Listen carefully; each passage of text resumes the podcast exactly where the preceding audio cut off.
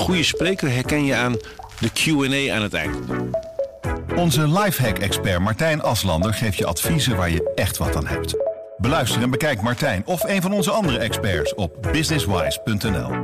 Businesswise, het nieuwe platform voor iedereen met ambitie. Dit is de podcast Politiek Dichtbij. Met Tobias den Hartog en Thomas Brouwer. Rusland is begonnen met een nieuw groot offensief in Oekraïne. Volgens de secretaris-generaal van de NAVO, Jens Stoltenberg, worden er steeds meer troepen en wapens naar het front gestuurd. Wat kunnen we van die nieuwe Russische aanvalsplannen verwachten? En wat betekent dit voor Oekraïne? Is het land na bijna een jaar oorlog wel opgewassen tegen een nieuwe grote aanvalsgolf?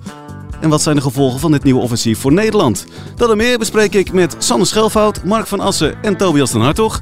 Mark, dat nieuwe grote Russische offensief, daar werd al lang voor gevreesd. En die aanval lijkt nu echt begonnen, hè? Ja, dat kun je wel zeggen. Ja. Er is al een paar keer gevreesd hè, voor een heel, uh, heel groot Russisch offensief. In het uh, voorjaar waren ze er al bang voor, in de, in de herfst waren ze er al bang voor en nu uh, opnieuw.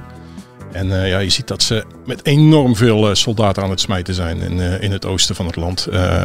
ja, de beelden die we zien, die lijken een beetje op dat wat we nou, misschien wel uit de Eerste Wereldoorlog kennen. Echt mannen die met duizenden tegelijk over een leeg slagveld lopen.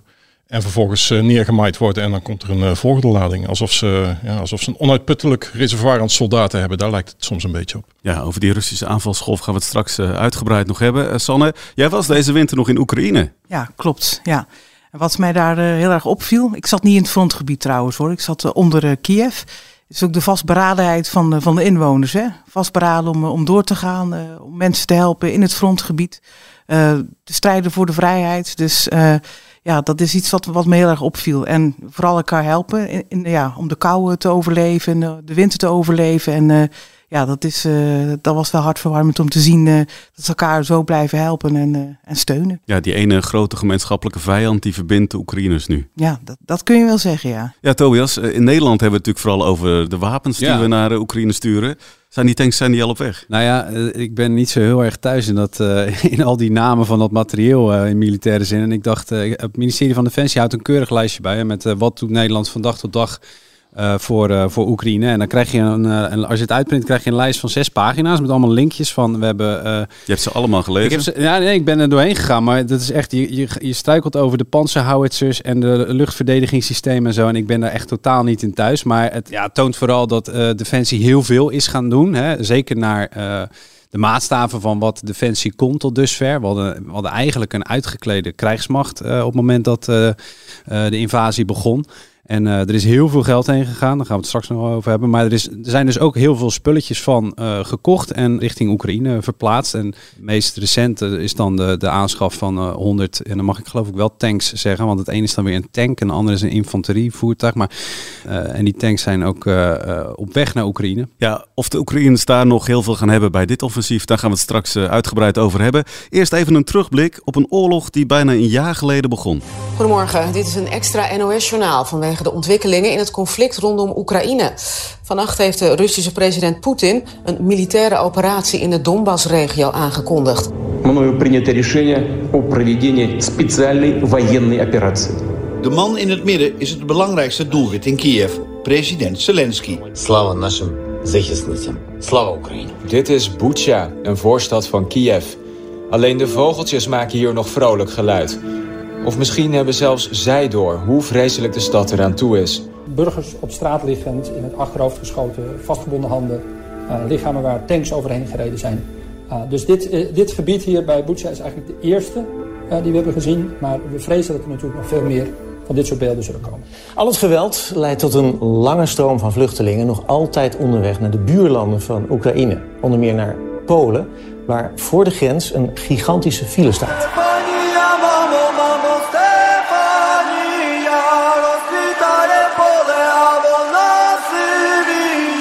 Thank you for supporting Ukraine. This victory is for every Ukrainian. Slava Oekraïne! Poetin die kondigt na bijna een jaar geleden een vredesmissie aan in Oekraïne. Het wordt een uh, enorme aanval en er komt een enorme vluchtelingenstroom op gang. Uh, Mark, jij was begin van de oorlog, was jij in Oekraïne hè? Ja, dat klopt. Ik ben, uh, de oorlog was, werd uitgeroepen donderdagochtend vroeg. En ik ben vrijdagavond vertrokken richting Polen. En zaterdag ben ik uh, naar de grens overgegaan richting uh, Lviv, een stad in het, uh, in het westen van Oekraïne. Het was een hele rare dag. De verwarring was echt compleet, omdat niemand eigenlijk wist wat, wat Poetin van plan was. Hè. Ja, wat, wat gaat hij doen? Waar valt hij aan? Welke middelen gebruikt hij? Het was ook een hele sombere dag, kan ik me herinneren. Het was koud. En ik was de grens overgegaan en ik, heb, ik, had een, ik was meegeleefd met een busje vol hulpgoederen dat uit een ander deel van Polen kwam. En vluchtelingen zover je kon kijken. Ik, zal dat nooit vergeten. Ik heb bijgehouden op de kilometerteller. Uh, het was 25 kilometer lang. En dan achter elkaar achter mensen die weg willen uit. Dus uh, auto's achter elkaar. Allemaal heel gedisciplineerd hoor. Er was geen uh, chaos of zo. Auto's die stil stonden. Het ging natuurlijk voor geen meter uh, vooruit. Ook heel veel mensen lopend. En alleen maar vrouwen en kinderen. En oudere ja, bejaarden zeg maar. Mannen mochten niet weg. Hè. Dat was, toen was de grens al dicht voor, voor mannen die konden vechten. Er kwamen ook heel veel mensen vanuit, Oekraïners vanuit Europa, die Oekraïne in wilden om, om mee te helpen. Er stonden vrachtwagens nog, echt uit alle landen van Europa stonden aan de grens zonder chauffeur. Al die chauffeurs waren naar de grens gereden, zijn meteen het land ingegaan om te vechten. En uh, nou ja, toen we daar zo langs reden, richting uh, Lviv. Ja, ik, ik ben vaker in dit soort gebieden geweest. Met dit zo'n stroom vluchtelingen heb ik, nog, heb ik eigenlijk nog nooit gezien. Dat, dat waren tienduizenden, misschien wel honderdduizenden mensen. Eigenlijk die hele week, anderhalve week die ik daar was in, in dat gebied. En er kwamen steeds meer mensen bij met de trein, met de auto. Helemaal vanuit, vanuit het oosten van Oekraïne. Sommigen hadden nou ja, honderden kilometers gereden, misschien wel duizend kilometer. Echt in de nacht die werden gebombardeerd. nou, je, je, zag het gewoon aan. Ze waren uitgeput, ze waren moe, hopeloos, wisten niet waar ze naartoe moesten. Alles achtergelaten. Alles achtergelaten, ja. Ik vond het heel, ja, echt in, gecombineerd met die verwarring en ook het voortdurende luchtalarm, wat, toen, wat er toen ook in Lviv was. Ik vond het een hele akelige, akelige week. Nou ja, toen hoopte iedereen nog van, nou, dit zal misschien niet te lang duren. Nu zijn we een jaar verder. Ja, en nu klinken deze geluiden nog steeds. Sanne, jij, uh, jij bent natuurlijk eh, deze winter nog in Oekraïne geweest. Merkte je toen dat er bij die Oekraïners, je zei al net, hè, ze waren nog steeds onverzettelijk, dat er ook echt wat is veranderd in dat jaar? Ja, veranderd uh, niet als het gaat om dat, dat ze willen winnen natuurlijk, maar uh, als het gaat om uh, dit, dit, dat het lang gaat duren, dat zit wel tussen hun oren. Hè? Ze hebben zoiets van, ja, we weten niet waar het gaat eindigen. Ze, ze willen voor de volledige over, overwinning gaan, tenminste de mensen die ik dan sprak. Maar het leven wordt steeds zwaarder. Zeker in de, in de Donbass, in het oosten van het land, maar ook ja, eigenlijk in heel het land. Uh, zie je ook de, raketaanvallen die nog steeds uh, doorgaan. alles wat ze hebben aangevallen, elektriciteitscentrales. Dus het leven is zoveel zwaarder geworden, geworden dan ja, bijvoorbeeld afgelopen zomer, om nog maar eens een vergelijk te maken. Toen was ik ook in Oekraïne. En uh, ja, dat, dat verschil met, met, met nu is echt, echt al, al een stuk groter. Het leven is, is echt zwaar. Uh, de, de, er, is, er, zijn minder spullen. Uh, mensen zitten in de kou, hebben geen, uh, geen gas, moeten allerlei moeite doen om, om te koken. Dus ja, dat, dat is, er is wel genoeg eten hoor, dat moet ik wel zeggen. Maar ja, stel je voor dat je maandenlang in, in dat soort situaties, in dat soort omstandigheden moet leven. Ja, dat, dat hakt er wel in. Maar die zomer was ook een beetje een rare periode toch, eh, Sanne? Want toen, toen was het eigenlijk dus een beetje rustig aan, aan het front. En ook in Kiev en ook in Lviv. Je zag overal mensen op terrasjes zitten en, en die gingen leuke dingen doen en zo. Dat, voor ons zag dat er soms heel vreemd uit. Surrealistisch. Ja, echt surrealistisch. Een paar honderd kilometer verder is de oorlog nog in volle gang dan. Ja, dat vond ik hele rare beelden. En dat komt natuurlijk ook omdat Oekraïne zo'n zo'n heel groot land is. Maar ja, het verschil met nu is, is, uh, is ook weer levensgroot. Je ziet echt van die fases in de oorlog. Dat, hè, soms is de strijd heel fel en andere keer is er echt een, een, een eh, zo'n zo stilte. Uh, en dat draagt natuurlijk ook bij aan die onzekerheid hè, waar jij het over had. Dat, dat weegt wel erg zwaar, ja. Wat misschien wel een groot keerpunt is in deze oorlog... is het moment dat Oekraïne daadwerkelijk steun gaat krijgen van het Westen. Het is voor het eerst dat een buitenlands staatshoofd ons toespreekt. Ik heet de president van Oekraïne, de heer Zelensky, van harte welkom. А вже потім це призвело до трагедії Роттердаму до страшних бомбардувань Лондона. Друже Марк, що від вас, від вашої держави, наш вступ в Євросоюз. Дякую, Нідерланди. Слава Україні!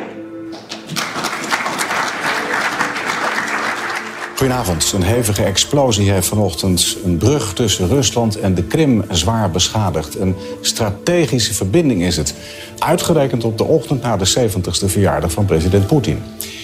Die brug dat is een prestigeproject van hem om de Krim na de annexatie in 2014 ook letterlijk te verbinden met Rusland. Today I'm announcing that the United States will be sending 31 Abram tanks to Ukraine.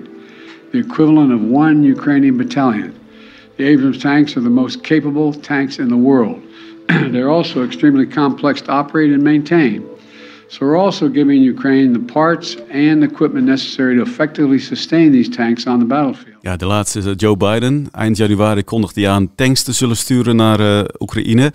Inmiddels is het uh, een maandje verder en is het grote Russische offensief dus begonnen, Mark. Je vertelde er net al over. Hoe ziet dat offensief er nu precies uit? Ja, nou, er wordt vooral nu heel erg gevochten in het oosten en het zuiden. Maar het is echt een soort frontenoorlog geworden, een loopgravenoorlog geworden.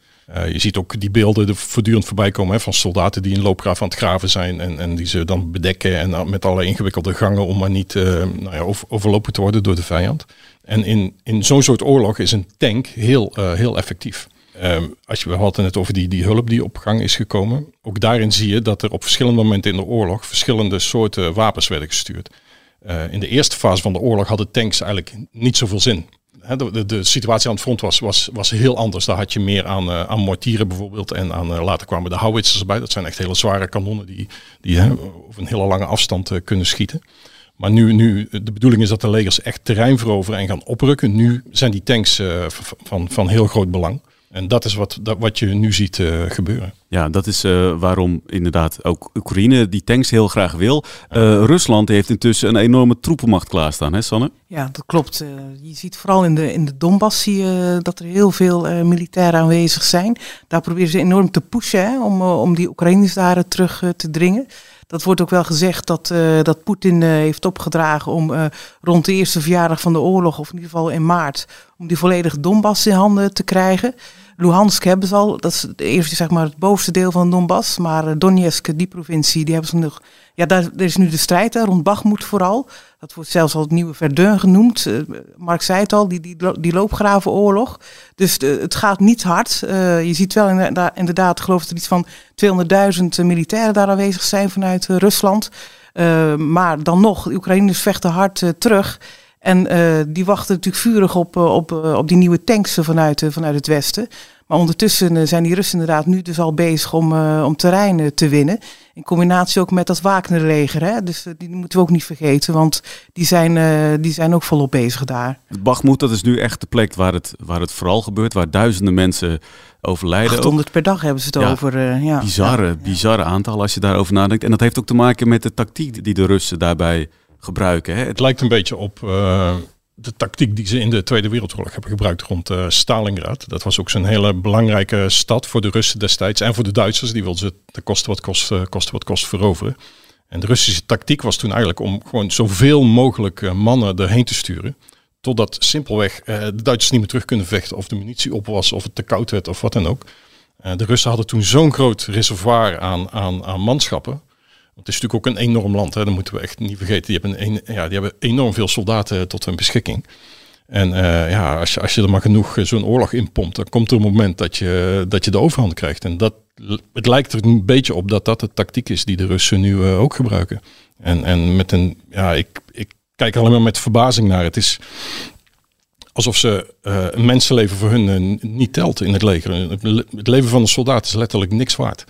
En dat is heel ja, afschrikwekkend om te zien, uh, vind ik. Want het onmerkelijke was toch dat tot dusver we hebben het Russische leger ook wel eens ja, bijna als een lachertje uh, afgedaan. Hè? Van uh, de, de, de commando's kwamen, kwamen niet door en dan liepen weer een generaal weg. En ja. de spullen waren allemaal niet goed. Ze hadden niet te eten, niet te drinken. Al die smeekbedes naar huis. Ja. Dat, dat, dat, hele, dat lijkt een beetje ja, passé eigenlijk. Hè? Dat... Nou, nee, volgens mij is het nog steeds allemaal wel waar. Maar hun, hun, hun, ze zijn gewoon met, met, met zoveel dat het ja. allemaal niet uitmaakt. Ja. En ze hebben 300.000 man gemobiliseerd, hè? Ja. Dus die vooral als kan ja. kanonnenvoer natuurlijk uh, daar naartoe gaan. Dus ik zit me ook wel eens af te vragen wanneer uh, komt er nou... Ja, er is protest natuurlijk, maar ja, dat, dat mag je niet uh, in het openbare laten zien.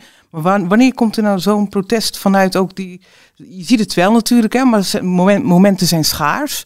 Maar dat mensen, de moeders ook, dat de familie zegt van jongens, kom op, uh, tot ja. hier en niet verder. Waarom, waarom doen we dit? Waarom vechten we zo? Ja, ja. Zo'n punt was er wel in de oorlog met Afghanistan hè, in, in de jaren tachtig. Dat er zoveel uh, dode Russische soldaten naar huis kwamen in hun uh, zinken doodskistjes. Dat, dat de moeders op een gegeven moment in opstand kwamen. Die zeggen, wat pikken we, hoezo? Waarom sterven die jongens daar in, in een land wat ze nog nooit gezien hebben?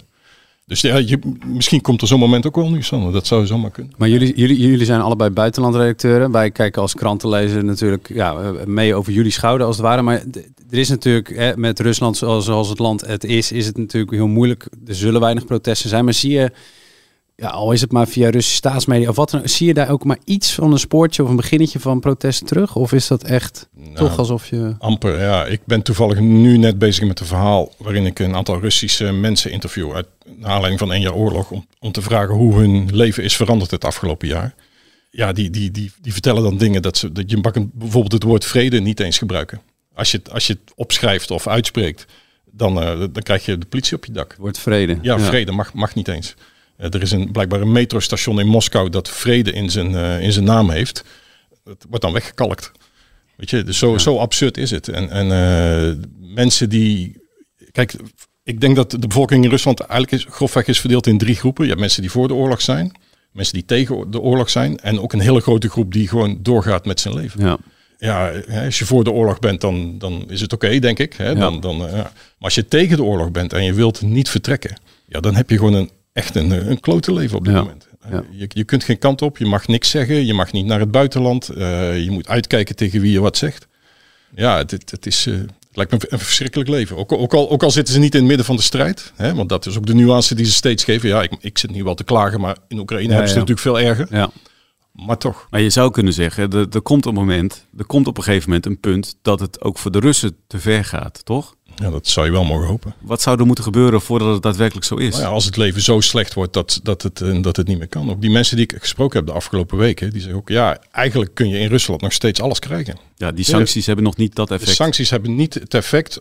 Als, als het effect van de sancties, als het bedoeld zou zijn geweest om mensen tegen Poetin op te zetten, nou, dan zijn de sancties eh, niet gelukt. De mensen die je moet overtuigen, dus die hele grote groep in het midden, zal ik maar zeggen, die, die, die genoeg moet krijgen van de oorlog. Ja, voor hun is het leven eigenlijk niet veranderd. Ze kunnen nog steeds betalen met hun, eh, met hun Apple Pay eh, de kaart, je wel. Ze kunnen nog steeds eh, van alles kopen in de winkels. Komt dan wel niet uit het westen, maar dan komt het uit het zuiden of uit het oosten. Dus de, de, de maatschappij in zijn geheel, ja, die kan denk ik nog wel een tijdje voort zoals het nu gaat. Ja, daar hoeven we dus niet op te hopen dat dat de oorlog tot een einde gaat, gaat brengen, in ieder geval voorlopig. Een nieuwe grote golf dus van Russische troepen. Eh, Merk je nu dat de tactiek van die Russen nu anders is dan eerder? begin van de oorlog zag je een soort van drie fronten eh, linie hè, van de Russen. Wilden ze echt via het noorden, via het zuiden, via het oosten wilden ze Oekraïne zeg maar, eh, wilden ze eroverheen lopen. Maar ze hadden geen militair zwaartepunt, om het zo maar te noemen. Dus dat betekent dat, dat ja, dat mislukte dus. Ze hebben zich ook verkeken, denk ik, op, eh, op de Oekraïn, Oekraïnse wilskracht. Hè, v- motivatie, als de motivatie zo sterk is, ja, probeer daar maar eens tegen te vechten. Dat is ook heel belangrijk. Hè? Bij die Russen is het natuurlijk voor een deel die motivatie veel minder en begrijpelijk. Bij de, bij de Oekraïners, ja, die willen wel vechten voor hun land, voor hun vrijheid. Dus zowel militair gezien hebben ze daar wel van geleerd. Dat ze niet meer op meerdere fronten, zeg maar, de aanval openen. Maar dat ze inderdaad, eh, dat ze nu eh, ja, hun kracht eh, bundelen, zeg maar, op, op, op, op, eh, op een kleiner punt. Zie, zie de Donbass, om maar een voorbeeld te noemen. Gewoon eerst gaan voor die overwinningen, zodat je ook naar je, achter, naar je, naar je volk, je, je soldaten kan laten zien. We hebben deze regio nu in handen, we maken progressie. Ja, want vergeet niet, de, frontlijn is duizend kilometer. Hè? Dus, dus wat Mark zegt, het is zo'n belachelijk groot land. Je kan niet overal tegelijk zijn. Dat, dat is onmogelijk. Dus daar hebben ze ook wel van geleerd. Ehm, als het gaat om de communicatie, eh, ja, heb ik het idee dat het vaak ook nog eh, niet helemaal eh, goed gaat. Zie, zie wa- wat er nu weer is gebeurd met die heel, schijnt de hele tankendivisie eh, ja, naar de Filistijnen te zijn gegaan. Dus Puur door slechte communicatie. ja, ook ja. Dus, dus die zijn gewoon op een compleet mijnenveld gereden. Ja, dat, gaat niet helemaal goed, zullen we maar zeggen. Maar ja, ze hebben zoveel nieuwe aanvoer dan weer van, van soldaten, van militairen. Dat, dat is echt niet te geloven. Maar nogmaals, hoe lang gaan ze het volhouden? Ze, ze, hebben de intentie om het heel lang te willen volhouden. Maar dat, dat, het is echt, wat dat betreft, het is een uitputtingsoorlog. Dat is, dat is het goede woord. Nu zijn ze dit misschien wel versneld begonnen, dit offensief, omdat die grote wapens uit het westen eh, eraan zitten te komen. Hoeveel, hoeveel tijd heeft Poetin dan nog om dit voor elkaar te krijgen? Dat is heel moeilijk eh, om te zeggen. Ik denk dat alle voorspellingen, ook al voor de oorlog, zeg maar, die zijn, die, die, die, eh, die zijn niet uitgekomen. Ik, ik, eh, je wordt, ik denk dat iedereen steeds verrast wordt over, over ontwikkelingen die, eh, die zich voordoen. Ik weet niet, sommige mensen zeggen dat het dit jaar eh, buigen of barsten wordt voor, voor allebei eh, de landen. Maar er zijn ook mensen die zeggen dat dit gaat echt nog tien jaar duren op, deze manier. En er zijn voorbeelden genoeg. Hè? Ook, ook als je kijkt naar Tsjetsjenië bijvoorbeeld, hoe, hoe, Rusland het daar heeft gedaan.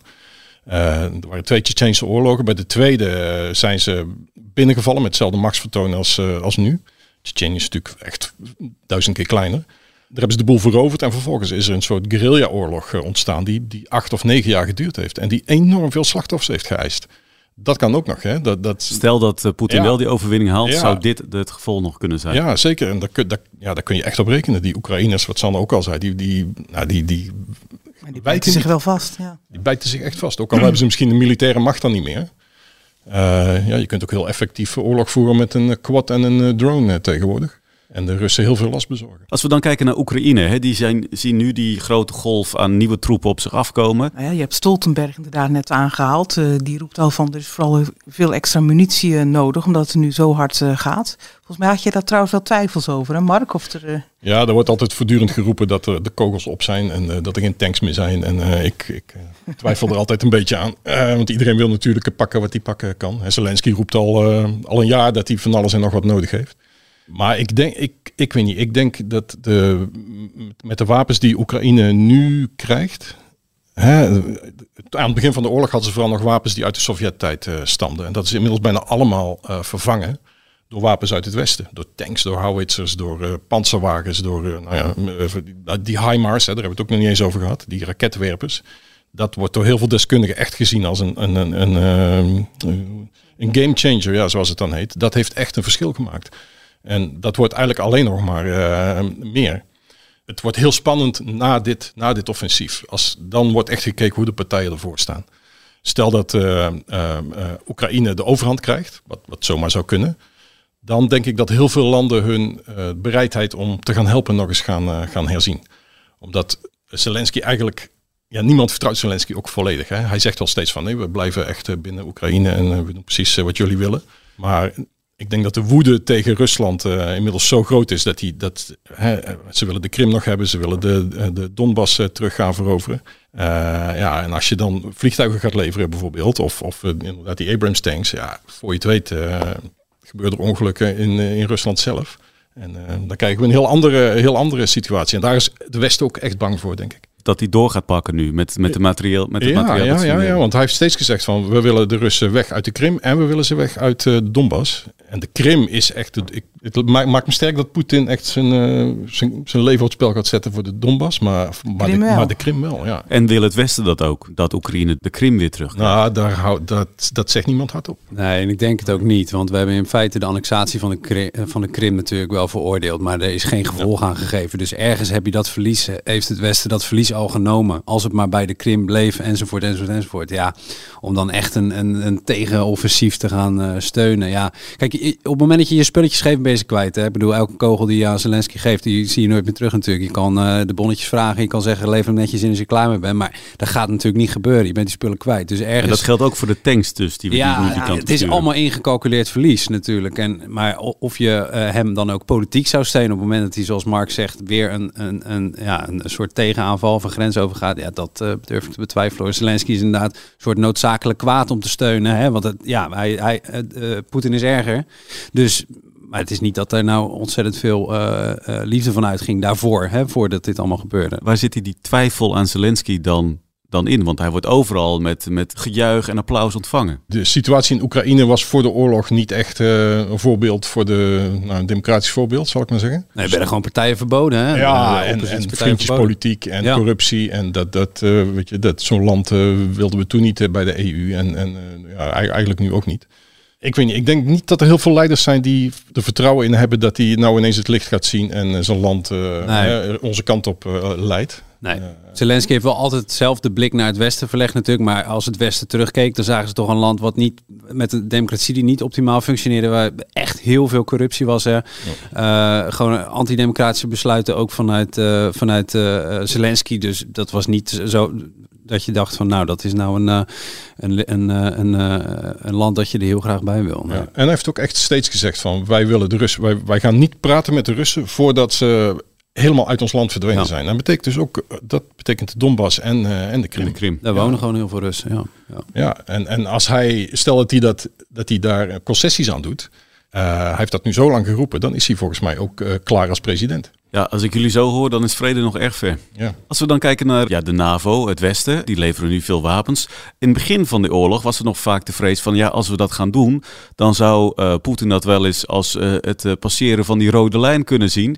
En dan moeten we misschien ons wel zorgen maken om een kernoorlog. Speelt die twijfel, speelt die angst nog steeds? Nou ja, kijk, als je naar, naar eh, Nederland kijkt, en Nederland heeft wel in het begin hè, met, eh, qua lobby best wel een, een voortrekkersrol gespeeld. En niet dat Nederland is natuurlijk maar een mini-spelletje op het grote toneel, maar ja, Rutte is een langzittend staatshoofd binnen de EU, dus die heeft wel iedereen in zijn telefoonklappetje zitten. Die is wel gaan bellen, net als Hoekstra overigens. Ik geloof de eerste dag dat Hoekstra, de dag van de inval, letterlijk 150 telefoontjes heeft gepleegd om... eh, um, uh, collega-ministers en uh, uh, iedereen ervan te overtuigen dat we de EU vooral één lijn moest trekken. En die lijn was, we steunen Oekraïne tegen Rusland. Hè. En toen konden ze nog niet helemaal ja, in, inzien, zoals Marco zei, die, die verwarring. Dat was natuurlijk ook in die hoofdsteden natuurlijk gewoon, ja, die was compleet. Van wat, wat gaat er precies gebeuren? Maar de lijn was wel, we steunen Oekraïne. dit, is, dit gaat een grens over.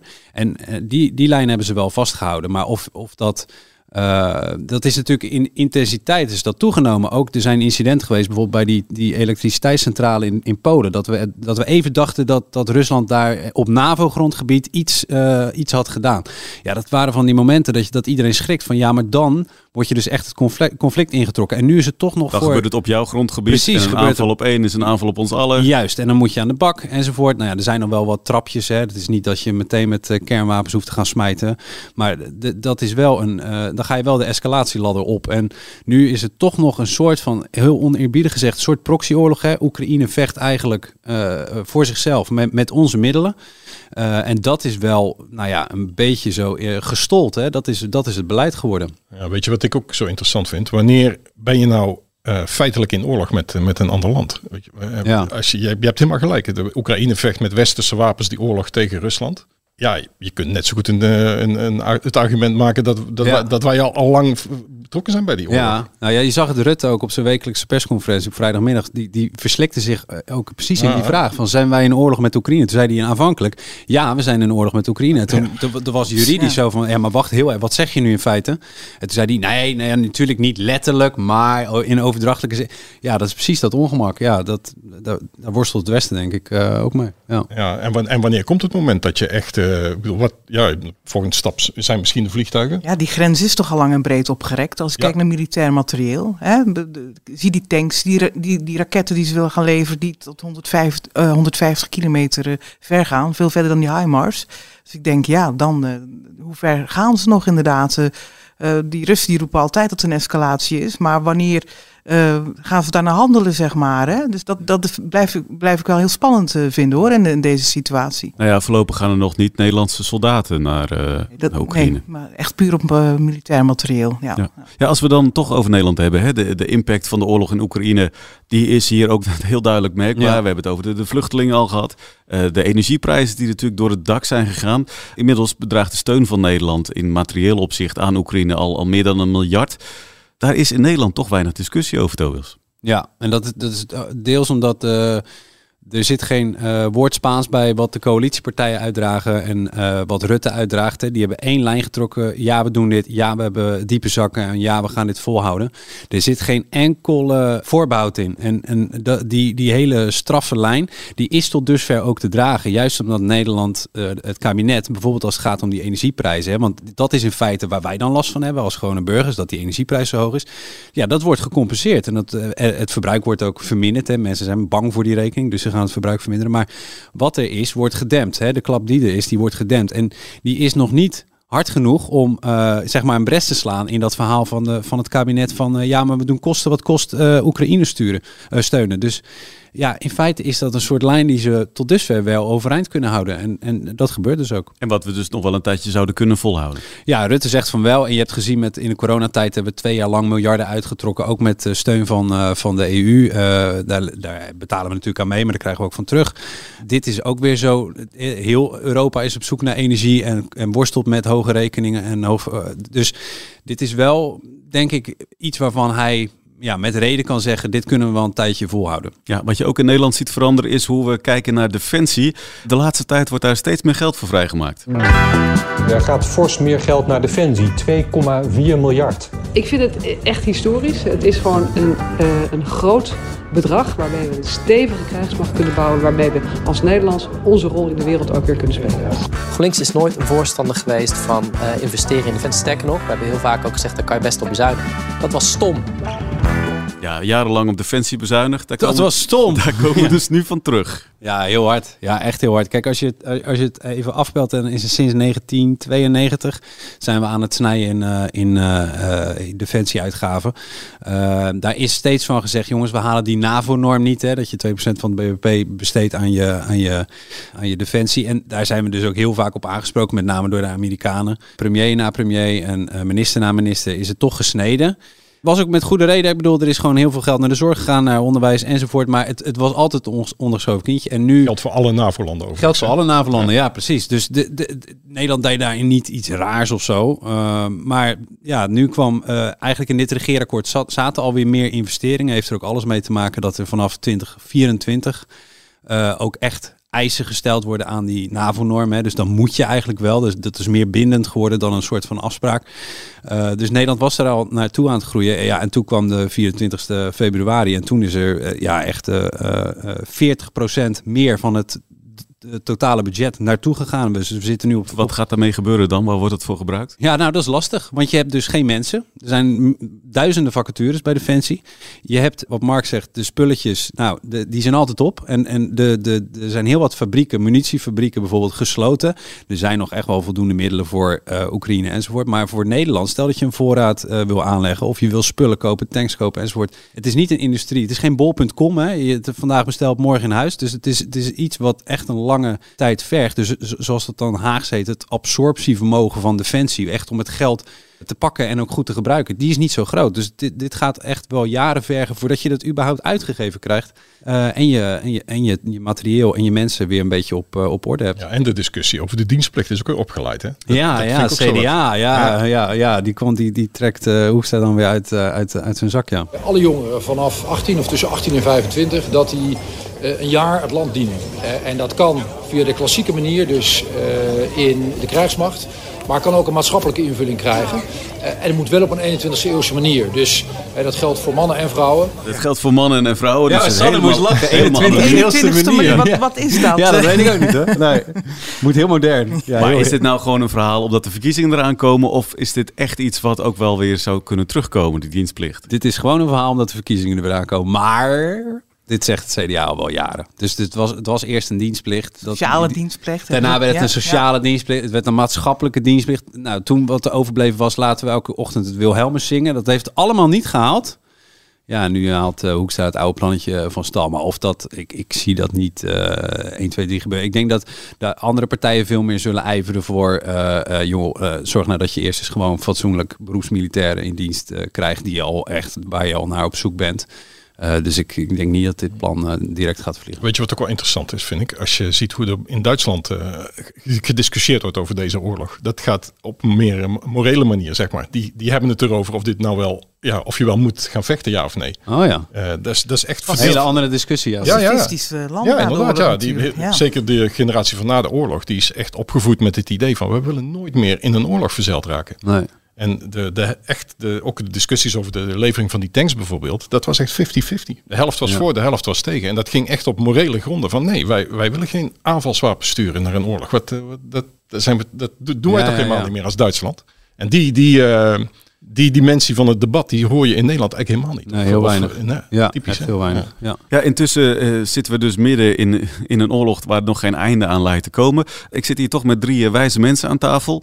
Als we ergens hoop nog uit zouden willen halen, uh, is, er een, is er een oplossing? Is er iets waarvan we kunnen zeggen van, nou ja, wie weet als dit en dit zou gebeuren, dan komen we hier toch wel snel uit? Ja, de hoop die je misschien kunt hebben is dat, dat Poetin het loodje legt op een of andere manier.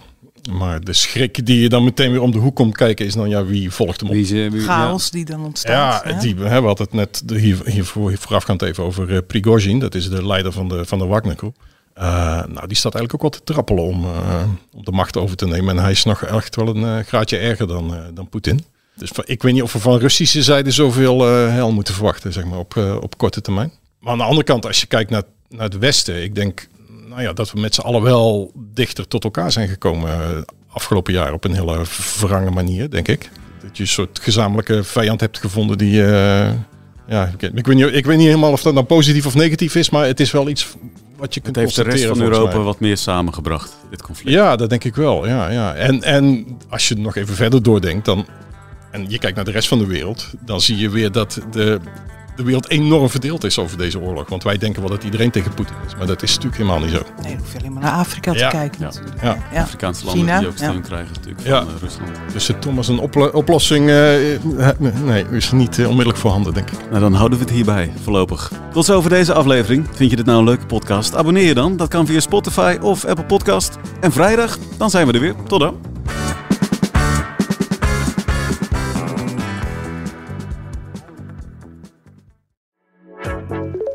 Goede spreker herken je aan de Q&A aan het eind. Onze lifehack-expert Martijn Aslander geeft je adviezen waar je echt wat aan hebt. Beluister en bekijk Martijn of een van onze andere experts op businesswise.nl. Businesswise, het nieuwe platform voor iedereen met ambitie.